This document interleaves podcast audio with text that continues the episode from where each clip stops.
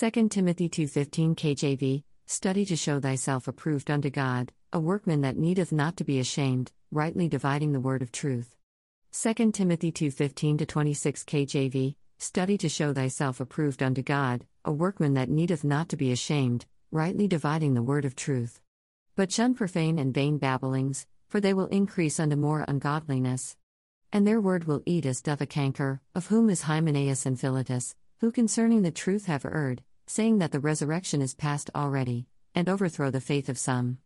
Nevertheless, the foundation of God standeth sure, having this seal The Lord knoweth them that are his. And, Let every one that numbeth the name of Christ depart from iniquity. But in a great house there are not only vessels of gold and of silver, but also of wood and of earth, and some to honor, and some to dishonor. If a man therefore purge himself from these, he shall be a vessel unto honor, sanctified, and meet for the master's use, and prepared unto every good work. Flee also youthful lusts, but follow righteousness, faith, charity, peace, with them that call on the Lord out of a pure heart. But foolish and unlearned questions avoid, knowing that they do gender strifes.